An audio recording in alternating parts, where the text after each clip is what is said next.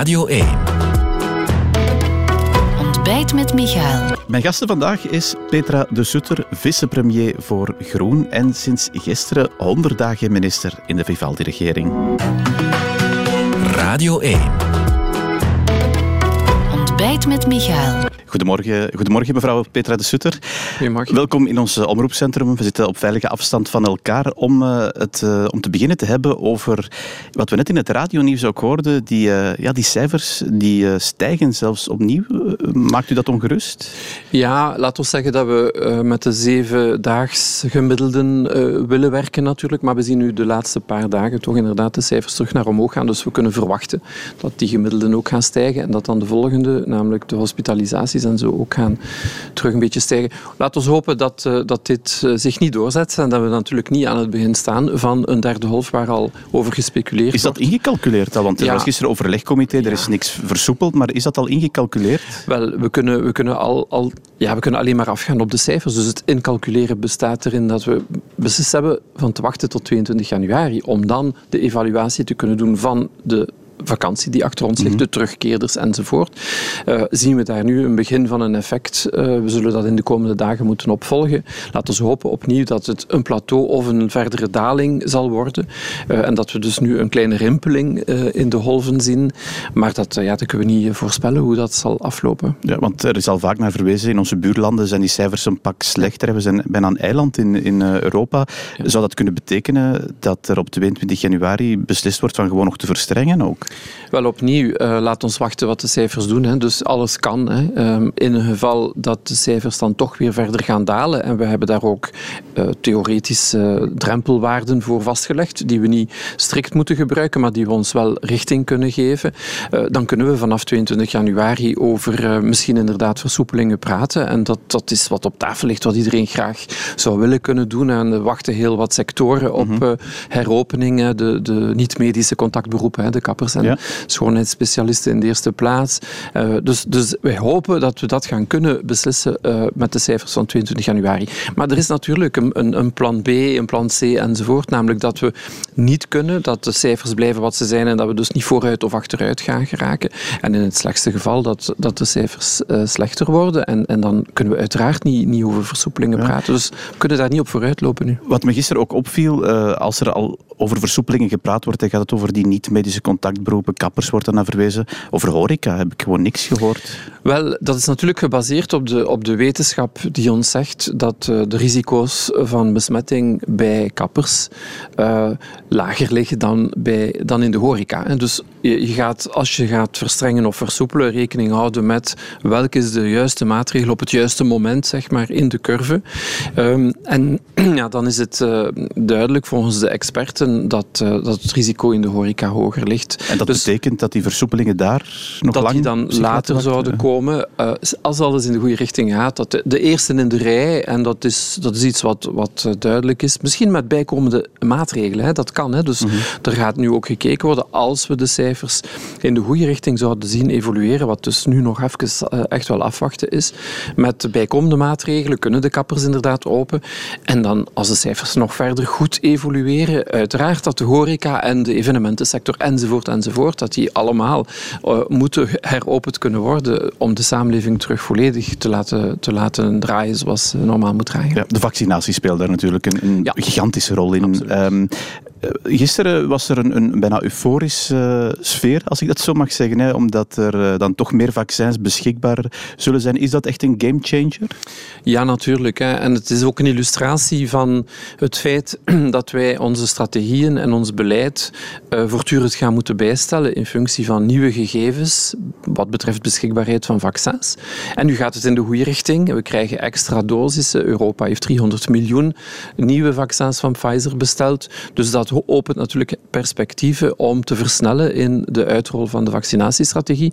Wat onze taak als overheid is, is zorgen dat we klaarstaan, dat de capaciteit er is om al die vaccins toe te dienen. En dat wordt heel snel en, en, en goed uitgerold op dit moment. Um, maar we zijn natuurlijk afhankelijk van de levering van de vaccins die er al zijn, die al op de markt zijn, plus de autorisatie uh, van de vaccins die nog in de pipeline zitten, waar we eigenlijk ook vandaag nog niet echt kunnen bevestigen wanneer die er komen enzovoort. Dus kan het zijn... dan ook verkeerd lopen? U, ja, maar... u, rekent natuurlijk ook op vaccins die nog niet zijn goedgekeurd. Ja, ik, ik hoop uh, met, met de gegevens die we nu hebben, de studies die onderweg zijn enzovoort, dat dat niet zal gebeuren. Maar dat weet je dus niet. Hè. Je, kunt dat niet uh, je kunt dat niet voorspellen. Um, we hopen dan ook dat uh, de, de productie van degenen die wel al op de markt zijn, Pfizer en Moderna nu sinds 6 januari, dat die natuurlijk dan ook voldoende zal opgeschaald kunnen worden om dat te compenseren. Maar er zijn dus nog een aantal onbekenden. Dat is ook de reden natuurlijk. En, en die moeten we echt nog eens uitleggen en, en verdedigen, denk ik, waarom Europa gekozen heeft om niet alle eieren in dezelfde mand te leggen. En te spreiden, het risico ook te spreiden. Als je voor zeven vaccins gaat, wat Europa heeft gedaan, uh, is dat natuurlijk omdat het zou kunnen dat daar één of twee vaccins zullen tussen zitten die minder efficiënt zullen zijn of die gewoonweg ja. niet gaan werken. U verdedigt het. Anderzijds is er, uh, dat zien we bij ons, maar ook in andere landen, Duitsland wordt daar vaak uh, naar voren geschoven, ook wel heel veel kritiek op die Europese aanpak. Te traag, te inefficiënt. Vaak ook verwezen wordt naar het, het wafelijzerpolitiek spel dat, dat Frankrijk allicht zal spelen. Ja, fraai is het allemaal niet natuurlijk, als dat daarop neerkomt. Wel, ik denk dat het een kwestie is van het juiste evenwicht te zoeken tussen het uh, respecteren van standaarden, um, om toch dit woord te, te, gebruiken, die wij hebben in Europa in de ontwikkeling van vaccins. En vergeet niet, de ontwikkeling van vaccins is iets wat normaal gezien jaren duurt. Alle procedures zijn nu wel heel, heel erg versneld, maar we moeten de kwaliteit, de veiligheid van die vaccins blijven waarborgen. En dat is ook het geval, voor alle duidelijkheid. Ja, maar deze, deze week, als ik daar even mag, het verbaast me een beetje, ja. u, u suggereerde in ter zake een beetje wat in Groot-Brittannië, die Pfizer-vaccins, die zijn misschien minder veilig als, nee, als de nee, nee, nee, dat, heb ik, dat is een misverstand. Het is goed dat u dat uh, aanhaalt.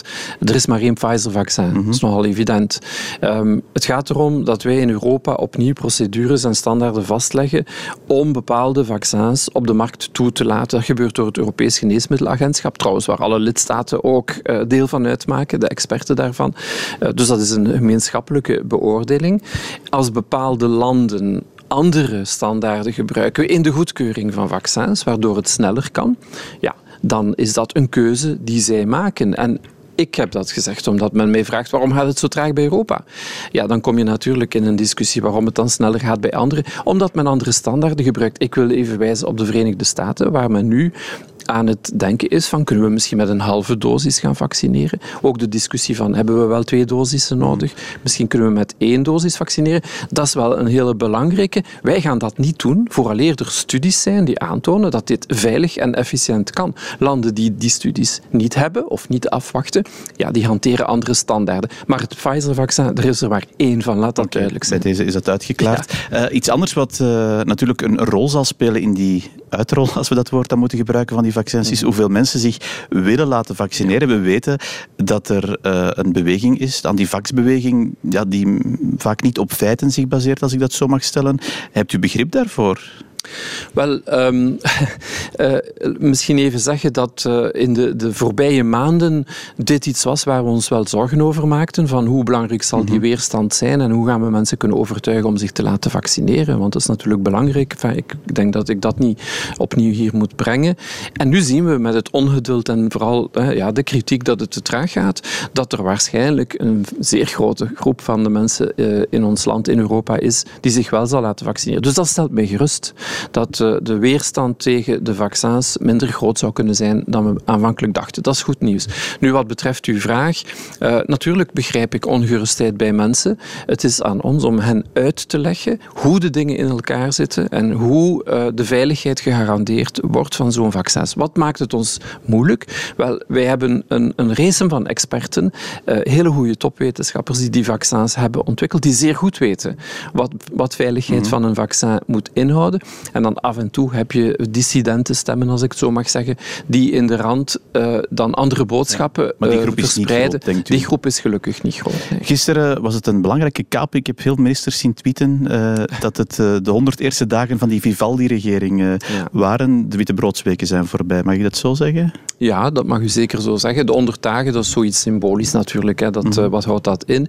Maar dat betekent dat we nu echt volop met het echte werk bezig zijn. De opstart in in coronatoestanden dan nog niet zo evident. Die ligt achter ons. het is heel duidelijk wat de prioriteiten in onze, in onze projecten nu moeten zijn. En we kunnen al terugkijken op een aantal verwezenlijkingen, denk ik. we zijn heel snel met deze coalitie van start gegaan. Ik, ik, ik geef maar het voorbeeld van de, de effectenrekening tax. Daar zijn we meteen mee begonnen en dat is geland ondertussen. Je kunt er veel over vertellen, maar we hebben het wel gedaan.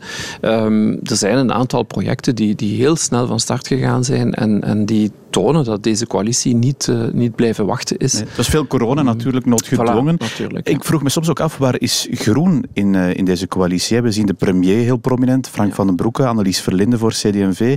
Maar groen hoor, of zie ik weinig? Wel, ik, mag, ik dat, mag ik dat tegenspreken? Uh, ten eerste, we zijn, we zijn één familie, Groen en Ecolo. We hebben toch vijf ministers en, en, staatssecretarissen. En we hebben hele belangrijke groene domeinen. Ik denk aan klimaat, aan mobiliteit en energie. En nu zal mijn collega's Katabi, Gilles Quinet en Van der Straten toch wel bijzonder vaak al in de media hebben gezien. Tine op vlak van energie is voortdurend in de media, omdat zij ook heel hard coronaverhaal, daar lijkt het alsof groen, en misschien bij uitbreiding ecolo, niet echt aan te pas komt. Wel, ehm, ook dat. Uh, ja, ik en Gilles Quinet zijn vicepremiers. Wij zitten in de kern. Dat betekent dat elke beslissing die in de kern genomen wordt, ook door ons meegenomen wordt. Wij zijn niet het uithangbord of het gezicht. Dat is natuurlijk, en logisch ook, denk ik, Frank van den Broeke en de premier, dat zij allebei het meest prominent zijn. En Annelies Verlinde, omdat zij de handhaving natuurlijk dan, het ministerieel besluit, uh, moet, uh, moet nemen en handhaven. Dus het is logisch dat, uh, dat zij meer zichtbaar zijn in deze crisis. Als het gaat over werkgelegenheid, hebben we de collega's Dermagne, maar ook Val, die, die zichtbaar zijn. Maar we nemen wel de beslissingen allemaal in consensus in de kern en ook in het overlegcomité met de deelstaten. Dus goed, niet iedereen moet om de haverklap ja, hetzelfde verhaal komen vertellen. En we doen het als één ploeg, solidair. Welke stempel wil u vanuit Groen de komende maanden en jaren op die regering drukken? Ja, ik, uh, wel, ik heb twee, uh, twee kanalen. Ik heb mijn eigen bevoegdheden, zullen we zo dadelijk over praten. Uh, als vicepremier breng ik in de kern, uh, ja, laten we zeggen, het groene gedachtegoed wat in het regeerakkoord prominent aanwezig is. Want dit is, zoals Alexander de Croo zelf zei, het groenste regeerakkoord ooit. Ja, ik en collega Gilles Quinet, we gaan dat bewaken. Hè, dat die accenten daar voldoende in zitten. Dus dat is uiteraard, denk ik, een, een bijzondere uh, opdracht die ik heb. Ten tweede, heel persoonlijk, ik heb een, een medisch-wetenschappelijke uh, achtergrond. Ik zou uh, heel graag een klein beetje een stempel kunnen drukken op het feit dat we ons politiek werk wat meer evidence-informed, zoals we het nu noemen, uh, zouden kunnen doen, gebaseerd op feiten, op studies, met evaluaties, uh, een echte beleidscyclus installeren. Daar ben ik mm. werk uh, rond aan het doen. En ik heb ook mijn, mijn Europese blik, hè. uiteraard heb ik die ervaring. Dus ik denk dat ik ook wel in die regering, in die ploeg, in de kern, toch wel een meerwaarde kan bieden. Ja, als, we dan, als u zegt, uh, ik wil op feiten mij baseren, nog even over uw bevoegdheden, die uh, onder meer de twee grote uh, semi-overheidsbedrijven behelzen, hè, en Proximus. Bpost bijvoorbeeld, ja. ja. wat, wat, wat, wat is de rol van een bedrijf dat haar kerntaak ja, bijna dag na dag ziet, ziet afnemen, die, die brievenpost? Wel, maar die kerntaak van de brievenpost kan ook evolueren, zoals in een normale markt, zeg maar. De zaken veranderen, we schrijven minder brieven, maar we bestellen meer pakjes bijvoorbeeld. Dus de pakjesbestellingen via Bipost zijn, uh, zijn enorm toegenomen. U herinnert zich allicht net... Begin december de grote uh, capaciteitsproblemen die er toen waren, omdat er zo enorm veel uh, online werd geshopt, wat een evolutie is, de Hanse e-commerce, zoals men dat noemt, waar Bipost een belangrijke speler kan zijn in ons land, samen met de lokale handelaars, het opzetten van platformen, webshops enzovoort. Ik zie daar een heel, heel belangrijke taak voor Bipost. Ten tweede, het is een overheidsbedrijf, wat betekent dat er ook een stuk openbare dienstverlening moet aanwezig zijn. We gaan trouwens uh, heel binnenkort uh, de onderhandelingen starten voor de zevende beheersovereenkomst, zoals dat dan noemt. Dat betekent, wat vragen wij aan Bipost om naast zijn zuiver commerciële activiteiten ook voor ons als gemeenschap te doen? En voilà, uh, wat mag dat kosten? Hè? Die onderhandelingen, waarbij bijvoorbeeld, denk ik, een, een ja, een oefening hoort om na te denken over een nieuwe rol voor bijvoorbeeld de postkantoren, als een soort lokale dienstencentra bijvoorbeeld, hè, waar mensen terecht kunnen, uh, waar de overheid dichter bij de burger kan komen. Dat kan perfect een, een,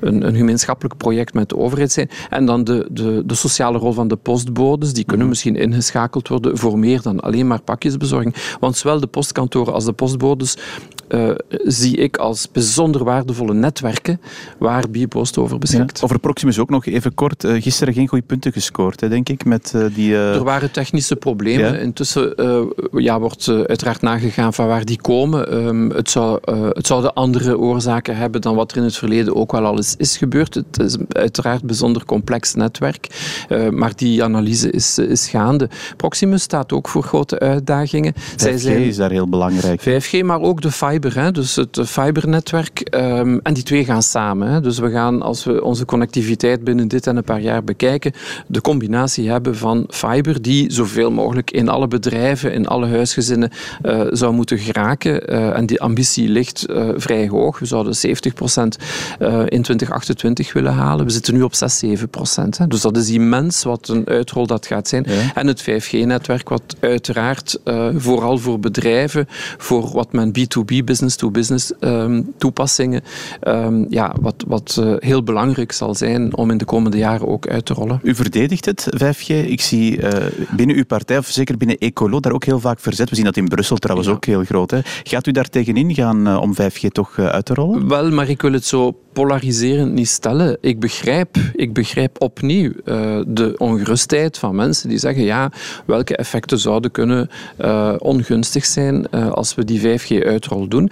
Um, en opnieuw, ook daar is het van belang om ons te baseren op wetenschappelijk onderzoek en om aan mensen uit te leggen hoe het in elkaar zit, welke de effecten kunnen zijn, niet alleen voor gezondheid, milieu, energieverbruik bijvoorbeeld. Van, er zijn een aantal bezorgdheden die we moeten meenemen. En in het regeerakkoord staat ook duidelijk dat er draagvlak moet gezocht worden bij alle stakeholders, bij de bevolking. Anders gaat dat natuurlijk ook niet lukken. Maar u verdedigt het voor alle duidelijkheid, begrijp Onder voorwaarden onder voorwaarden. Dat betekent niet, uh, dat is geen, geen, uh, geen blanco cheque, zeg maar. Uh, technologie heeft altijd een meerwaarde, maar niet ten allen prijze. En we moeten dat goed omkaderen. Daar komt ook wetgeving rond natuurlijk. En daar is denk ik iedereen het ook mee eens. Maar als je de netto balans opmaakt, denk ik dat we 5G nodig hebben, ja. ja het zijn allemaal thema's die eens corona achter de rug is, weer prominenter op de agenda zullen komen. Maar eerst dus door die zure appelbijten, want die cijfers zijn nog altijd niet goed. Mevrouw de Sutter, mag ik u danken om uh, naar uh, onze studio te komen. Jan, uh, voor een gesprek dat telkens kan ook herbekeken worden via vrtnieuws.be of herbeluisterd via de Radio 1-app. Dit was Ontbijt met Michael, een podcast van Radio 1. Ontdek nog meer podcasts van Radio 1 in onze app en op radio1.be. Altijd benieuwd.